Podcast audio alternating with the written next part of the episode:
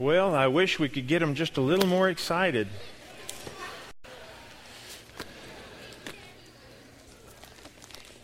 We feel like every time we get together, we need to hear the word just a little bit. And so I want to share with you this morning out of Daniel. If you have your Bibles, open up to Daniel chapter 6. I want us to stand this morning in honor of God's word. Daniel chapter 6, beginning with verse 16. And this is one of the stories that the kids had this week.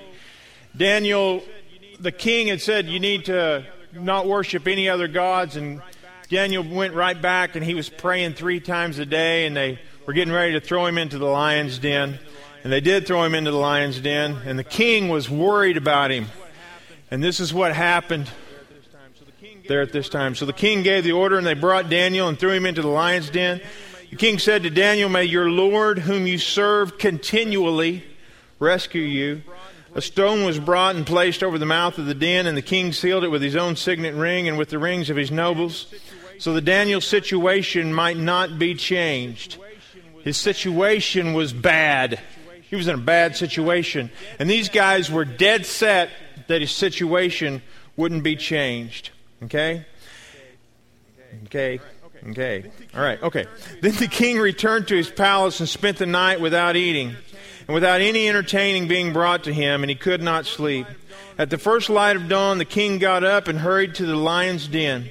When he came near the den, he called to Daniel in his anguished voice Daniel, servant of the living God, has your God, whom you serve continually, been able to rescue you from the lions?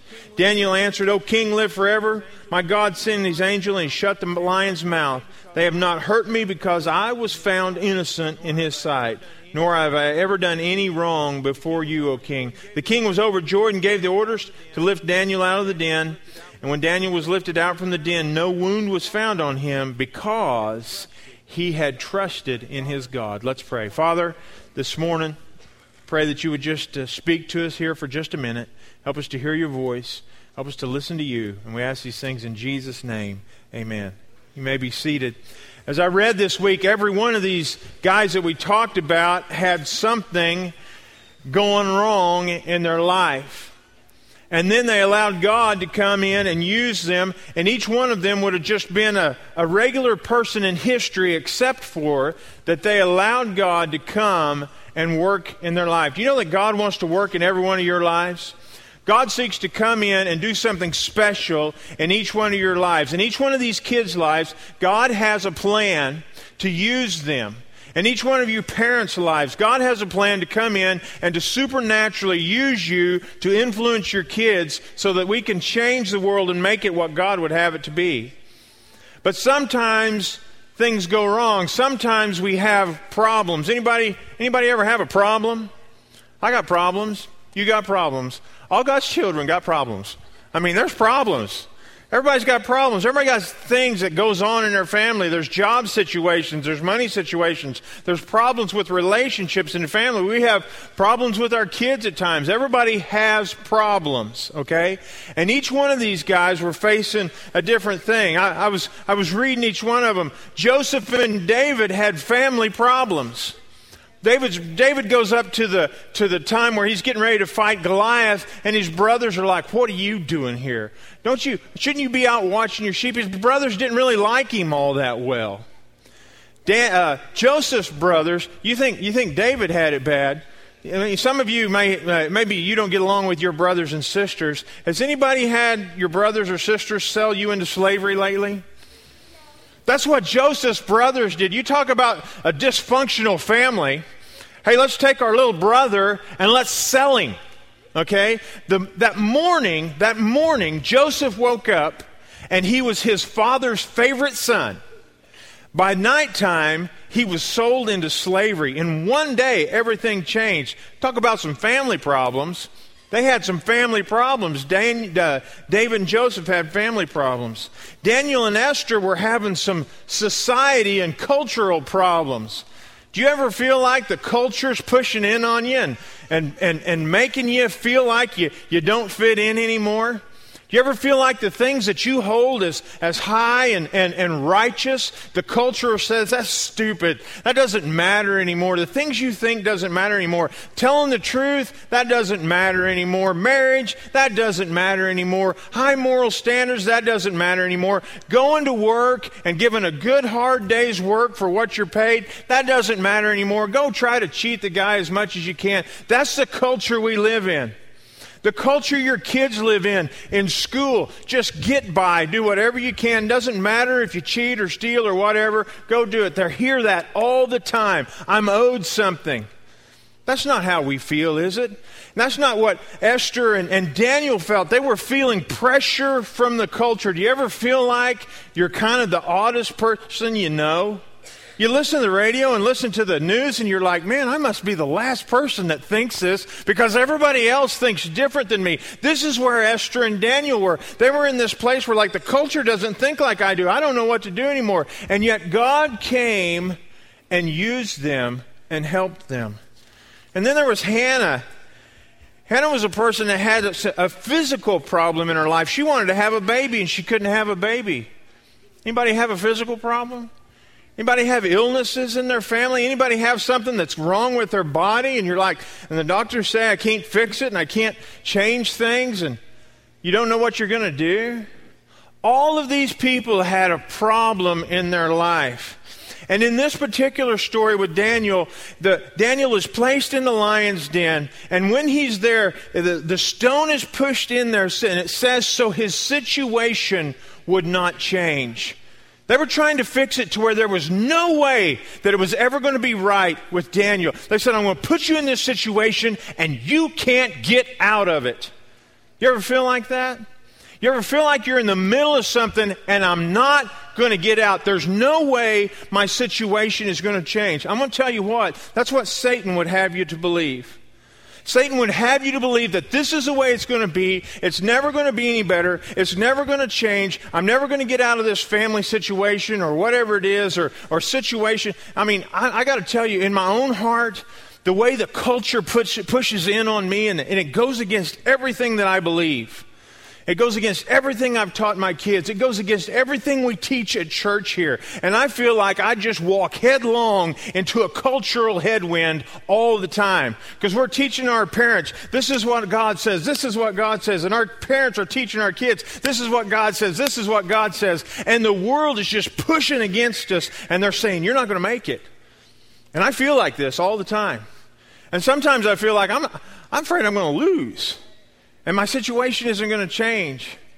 But it is. God is with us. And Daniel was in a bad spot, and I don't know where you are this morning. I don't know what problems you're facing. I don't know what's going on in your life or in your family or in your job or anything else. I don't know. But maybe you feel like you're where Daniel is, and like nothing is ever going to change.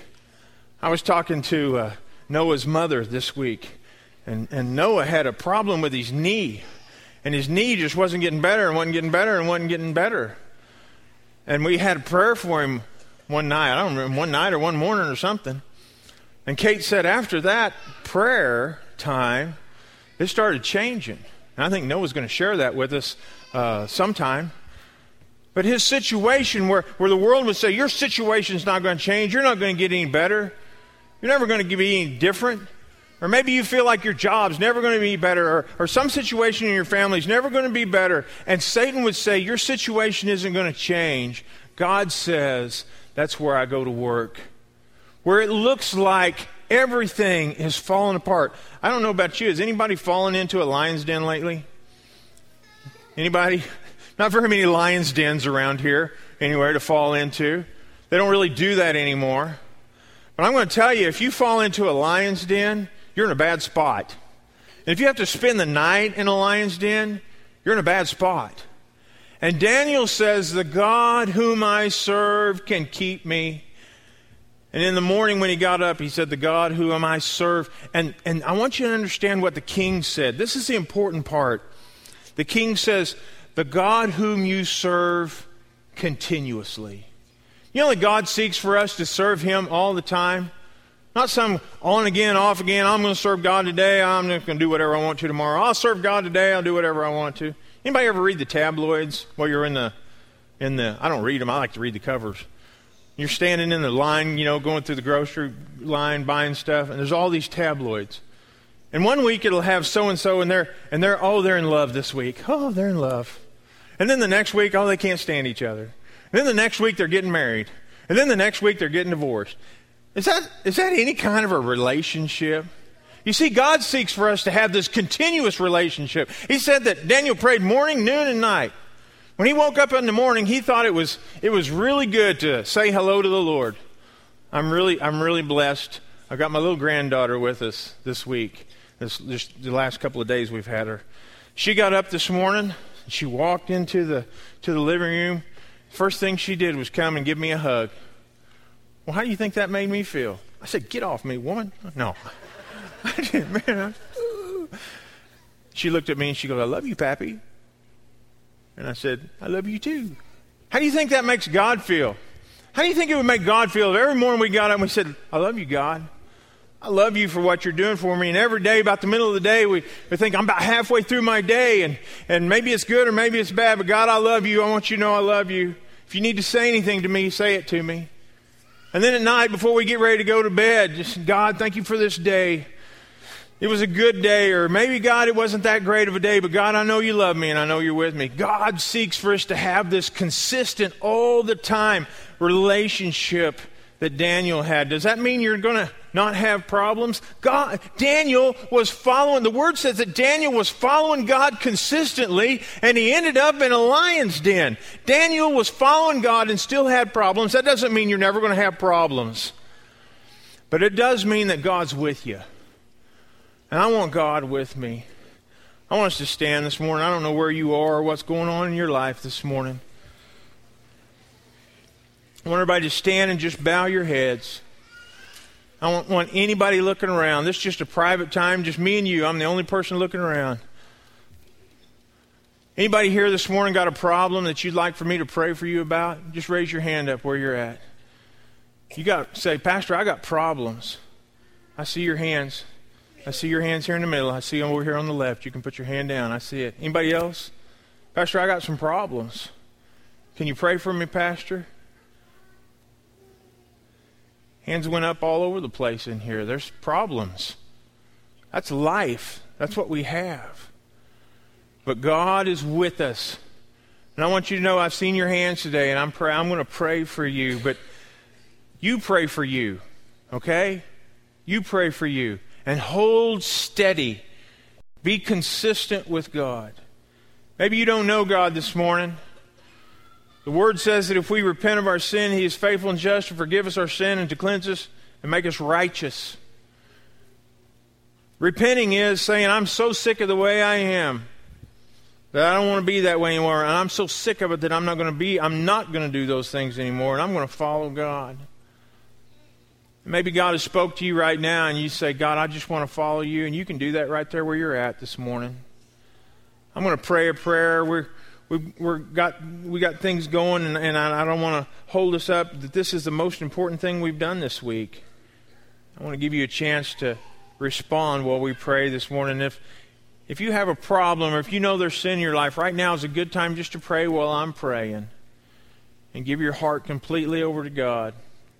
Maybe you need help with a problem that you're facing. Don't be afraid to come to me and ask.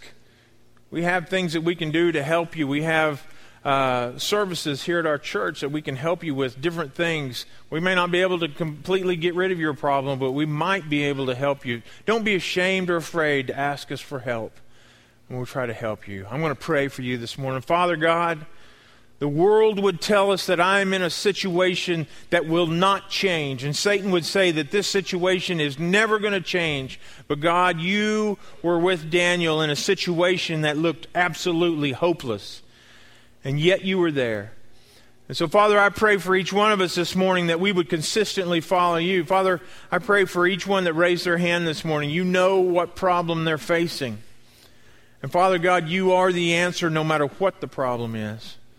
Father, maybe there was someone here this morning that had some unconfessed sin in their life, and that right now that you would just speak into their heart and they would want to give themselves completely over to you. And Father, right where they're standing, I pray that they would do that this morning.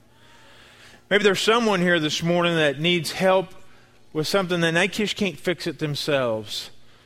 And maybe they need to come and ask us if we can help them. And Father, I pray that you would help us to try to step into their life and help them, Father. Father, I pray today that you would be with us as we uh, fellowship together and that your hand would be upon us and that we would be safe as we uh, have fun and enjoy our time together. Father, we thank you. Father, I want to specifically thank you for every parent who allowed their kid to come this week and hear the word of God. Father, in Jesus' name, I pray that you would bless them and help them to know that they did a wonderful, wonderful thing this week by letting their children hear about Christ. And Father, I pray for each one of these kids. I pray a blessing on their life. I pray that they would hear your voice. I pray that they would follow you all the days of their life. And we ask these things in Jesus' name. Amen. I want you to be seated right where you're at for just a second. We're going to go and eat. And then we're going to go and we're going to let you get onto the inflatables. And I'm going to give you just, yeah, I'm going to give you a few instructions on that. Okay? We've got lots to eat, and all the inflatables, almost all the, the only thing that's not inside is the train and the horses that you can bounce around on. The horses are out here. Everything else is inside we have, we have what they call the Zorby balls. And these are balls that you crawl inside of and roll around like a hamster. All right? Listen to me. We have, this is kind of a week that we've set aside for our kids. And so if we could allow the kids to, all the kids to go through those things first, let's try to get all the kids before everybody else starts crawling in those things and help us out a little bit.